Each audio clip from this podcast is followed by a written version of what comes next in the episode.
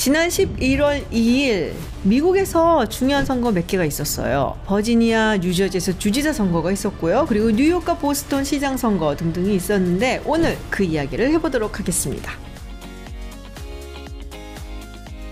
안녕하세요. 김지은입니다. 오늘은 오랜만에 미국 선거 이야기를 좀 해보도록 하겠습니다. 지난 11월 2일이었죠. 버지니아주 그리고 뉴저지주에서 주지사 선거가 있었고요. 또 뉴욕하고 보스턴에서 시장 선거도 있었고 그래서 여러 가지 이야기가 많이 나왔는데요. 그 중에서도 버지니아주 주지사 선거가 많은 사람들의 눈길을 끌었습니다. 왜 그러냐? 지난 2020년 대통령 선거에서 바이든 당시 민주당 후보가 트럼프 전 대통령을 무려 10%지 포인트 차이로 따돌리면서 버지니아 주에서 이겼었거든요. 그런데 이번에 주지사 선거에서는 공화당의 글렌 영킨 후보가 민주당의 테리 맥컬리프 후보를 누르고 주지사에 당선이 됐습니다. 불과 1년 사이에 도대체 무슨 일이 일어난 거냐? 그래서 많은 사람들이 관심을 보이고 있습니다. 먼저 이 버지니아 주를 좀 살펴보면요.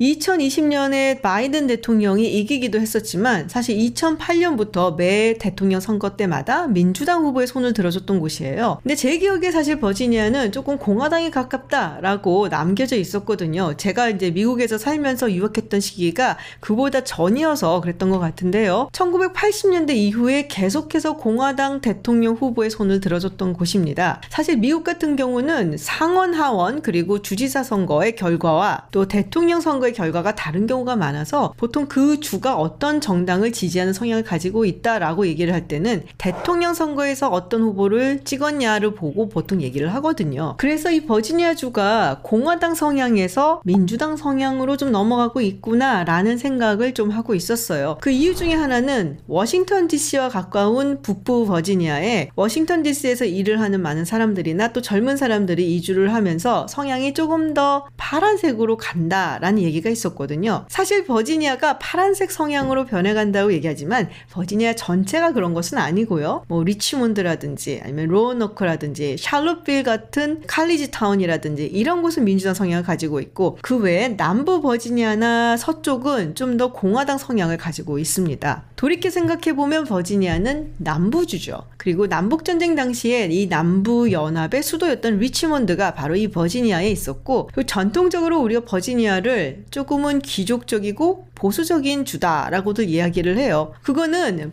버지니아에 처음 와서 정착했던 사람들이 조금 다르기 때문일 수도 있는데요. 사실 우리가 얘기하는 영국에서 건너온 사람들이 먼저 정착을 해서 살기 시작한 것은 이 버지니아가 처음이었고요. 그리고 그 사람들이 와서 마을을 만들면서 이름을 제임스타운이라고 지었죠. 이 제임스타운은 제임스 1세 영국 국왕의 이름에서 나온 겁니다. 그렇기 때문에 이 버지니아를 약간 귀족적인 면모를 가지고 있기도 하고 그리고 영국 왕실의 충성도가 다른 데보다 좀 더 뛰어나다라고 얘기도 했었고요. 그런데 이렇게 보수적이었던 남부 버지니아가 민주당세를 타는가 했더니 이번 주지사 선거에서는 왜 공화당 후보의 손을 들어줬을까요? 민주당의 후보로는 테리 맥컬리프 후보가 나왔었고 그리고 공화당의 후보로는 글렌 영킨 후보가 나왔습니다. 맥컬리프 같은 경우는 이미 한 차례 주지사를 지낸 인물이었고요. 이 영킨 당선인은 이번이 처음으로 공직에 도전하는 것이었는데요. 원래는 하버드 대학교의 비즈니스 스쿨을 나오고 칼라일 그룹이라는 사모펀드의 공동 창업자입니다. 그래서 무지무지하게 부자라고 하는데요. 그리고 이번 선거를 위해서 2천만 달러를 썼다. 라는 이야기가 있더라고요. 그래도 4억 2천만 달러가 남았네. 좋겠다. 영킨 당선인이 그러면은 어떤 이슈들을 강조해서 유권자들의 마음을 사로잡았나? 여러 가지가 있는데 많은 언론들이 얘기하기를 이번에 정말 핫 이슈였던 것은 교육 문제다. 그리고 교육 문제 중에서도 CRT, Critical Race Theory 이게 굉장히 큰 이슈가 되었다라고 얘기를 합니다. 아마도 처음 들어보시는 분들이 많으실 거예요. 근데 제 생각에는 미국 사람들 중에서도 들어본 일이 별로 없는 사람들도 꽤 많을 거라고 생각을 합니다. 먼저 이 CRT라는 이론을 만들어냈다라고 여겨지는 인물은 데릭 벨 교수입니다. 하버드 대학교 법과대학원의 최초의 tenure track 흑인 교수라고 알려져 있죠. 한국에도 저서인 바르게 살아도 성공할 수 있다 라는 책이 번역되어 나와 있기도 합니다. 1960년대 민권 운동이 들불처럼 퍼졌다라는 얘기는 제가 제 채널에서 굉장히 많이 이야기를 했었어요. 그런데 1970년대 들어서면서 조금은 다른 현상이 일어나기 시작을 합니다. 근데 그 중에 굉장히 중요한 대법원 판례가 있어요. 1978년 바키 vs University of California라고 하는데요. 당시 앨런 바키라는 학생이 UC 데이비스 의과대학원에 계속 떨어집니다. 그러면서 이 바키라는 학생이 내가 여기서 떨어지는 이유는 백인 남성이기 때문이다. 당시에 있었던 소수 인종 우대 정책, affirmative action 때문에 나보다 실력이 못한 사람들은 들어가고 나는 떨어진다. 이것을 역차별, reverse discrimination이라고 하면서 법정으로 이 케이스를 가져가게 되죠. 그리고 78년에 대법원 판결이 나왔는데요. 학교에서 학생들의 입학을 결정할 때 인종을 고려할 수는 있지만 이것을 할당제로 만들어 놓는 것은 위헌이다라는 판결을 하게 됩니다. 이 판례를 보면서 벨 교수가 1960년대 민권운동 그리고 여러 가지 일이 있었지만 이게 또다시 반복이 되고 또 그것은 어떻게 보면은 미국 사회나 제도가 이미 인종주의에 물들어 있기 때문이다 라고 생각을 한 거죠. 그러면서 굉장히 중요한 논문을 하나 발표를 하는데요. 1980년 Harvard Law Review에 나왔던 논문인데요. Brown vs. Board of Education and Interest Convergence Dilemma 라는 논문입니다. 지금도 CRT라는 이 이론을 가르칠 때 꼭 읽어야 되는 논문으로 알려져 있어요.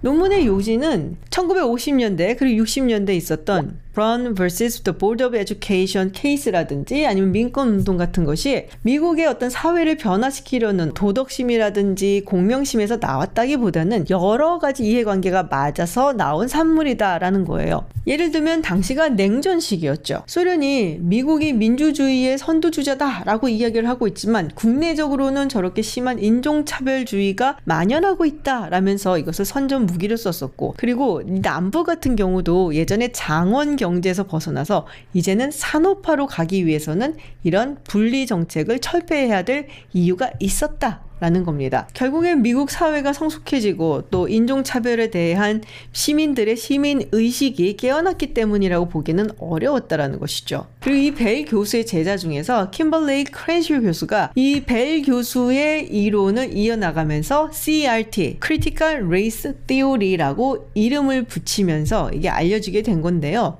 미국의 인종주의나 인종차별은 어떤 인종주의자들의 일탈 행위가 아니라 미국 사회 제도, 특히 사법체제 등에 매우 뿌리 깊게 남아있다라는 겁니다. 그런데 70년대, 80년대에 나왔던 이론이고, 그리고 어떻게 보면 대학이나 대학원에서 가르칠 만한 내용이 왜 갑자기 이슈가 됐냐? 작년 9월에 크리스토퍼 루포라는 보수적인 정치 평론가가 폭스뉴스에 나와서 이런 이야기를 했거든요. 이 CRT가 분명히 실제하는 것이고, 그리고 연방정부에서 실시를 하고 있는 차별금지 훈련 프로그램에 이 CRT가 있다. 라는 주장을 합니다. 그리고 사흘 후 쯤에 트럼프 대통령이 연방 정부의 이 차별 금지 훈련 프로그램을 폐지를 해요. 그러면서 이게 이제 이슈가 된 건데, 올해 들어서 이게 학교 쪽으로 불똥이 튄 것이죠. 결국에는 anti-white, anti-America 교육을 학교에서 시키는 것이 아니냐라는 주장이 나오게 된 거고 이에 또 분개한 학부모들이 학교에서 이런 걸 가르치게 놔둬서는 안 된다라고 들고 일어서게 된 거고요. 그리고 영킨 후보가 이 부분을 꼭 집어서 자기가 주지사가 되면 이 CRT를 학교 교과 과정에서 당장에 없애버리겠다라고 공약을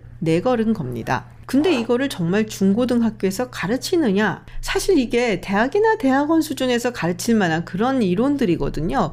중고등학교에서는 가르치기 좀 어려운 내용이고 실제로 전국 교사협회에서는 아 이런 거는 우리 교과 과정에 없다라고 얘기를 했음에도 불구하고 남북 전쟁이라든지 노예 제도라든지 민권 운동이라든지 이런 이야기를 하다 보면 어떻게 보면은 자연스럽게 이게 또 CRT랑 연결이 될 수도 있는 부분들이 있다라는 것이죠. 그리고 학부모 학부 중에서 꼭 보수 성향을 가지지 않더라도 중도 성향을 가졌다든지 아니면 약간 오른쪽으로 있는 사람들이 이것에 대해서 굉장히 불편하게 여기기 시작을 한 겁니다. 그리고 어떻게 보면은 이게 작년에 있었던 조지 플로이드 사망 사건 그리고 그에 따른 여러 시위들 이런 것들이 또 영향을 받은 것이다 라고도 볼 수가 있는데요. 물론 많은 사람들이 이 경찰들이 진압 과정에서 지나친 폭력을 써서 사람이 죽은 것에 대해서는 굉장히 안타깝게 생각을 하는데 이게 이렇게까지 과격한 시위로 번지고 이게 마치 백인들은 다 나쁜 사람들인 것처럼 이야기를 하는 것 같고 이런 부분에 대해서는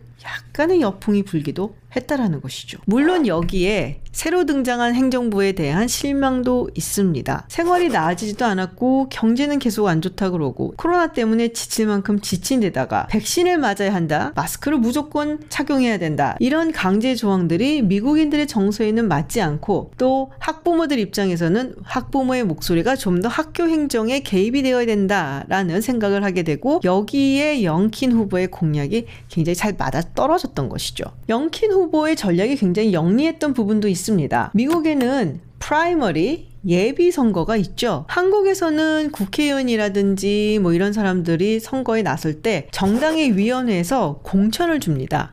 그렇기 때문에 정당 내에서 이 사람이 얼마나 정당이 충성하는가를 보여주는 것이 중요한 반면 미국 같은 경우는 거의 모든 후보들이 경선을 통해서 그 당의 후보가 된 다음에 본선을 치르게 되죠. 그래서 이 경선에 참여할 만한 정당 지지자들의 마음을 먼저 사는 것이 급선무입니다. 그리고 경선까지 참여를 해서 투표를 하는 정당 지지자들이라면 아무래도 굉장히 열정을 가진 지지자들일 것이고 그래서 조금은 더 왼쪽으로 혹은 조금은 더 오른쪽으로 가 있는 사람들이 많겠죠. 그래서 영킨 후보 같은 경우는 이 경선 과정에서는 조금 더 오른쪽으로 갔다가 본선에서는 약간 중간으로 옮겨오는 전략을 썼습니다. 트럼프 대통령과의 관계도 좀 조심스럽게 접근을 했죠. 경선 과정에서는 아 지난 대선에서 이 선거 과정에 뭔가 문제가 있는 것 같다라는 이야기를 했었지만 막상 본선에 나왔을 때는 트럼프 대통령과의 관계를 굉장히 부각시키거나 혹은 트럼프 대통령과 유세를 같이 한 적도 없어요. 그리고 토론회에서는 2024년 대통령 선거에서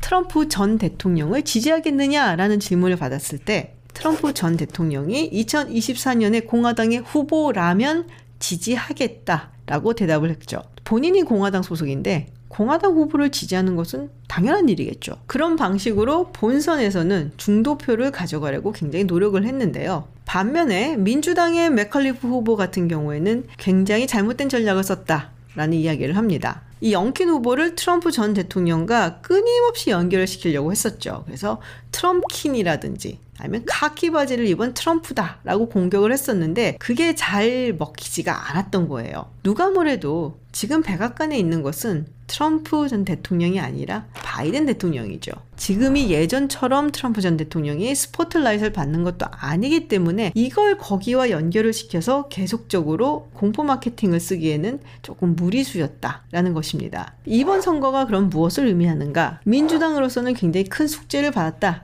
라고 할 수가 있습니다. 바로 내년에 중간 선거가 있기 때문이죠. 사실 전통적으로 중간 선거에서는 대통령이 속해 있는 정당이 의석수를 잃는 경우가 많았어요. 2018년 중간 선거에서도 공화당이 하원에서 많은 의석을 잃기도 했었죠. 더군다나 민주당 같은 경우는 지금 내부에서 굉장히 왼쪽으로 치우친 민주당 의원들, 뭐 예를 들면은 알렉산드레 오카시오 콜테스 의원 같은 사람, 엘자베스 워런 의원 같은 사람이 있고, 그리고 좀 더 중도에 있고 전통적인 민주당 성향의 의원들끼리의 내분이 어마 어마합니다. 그래서 바이든 대통령이 주장하는 뭐 정책이라든지 이런 것들에 다른 사람들도 아니고 민주당 내에 더 왼쪽에 있는 사람들이 그거 갖고 충분하지 않다라고 반대를 하는 경우도 꽤 많죠. 그래서 이런 부분들을 어떻게 극복하느냐가 굉장히 큰 이슈가 될 거고요. 그리고 두 번째로는 더 이상 트럼프 전 대통령을 엮어서 선거를 치르기는 힘들다. 반 트럼프 정선은 지난 2020년으로 끝났고 이제는 민주당이 내보일 수 있는 어떤 이슈라든지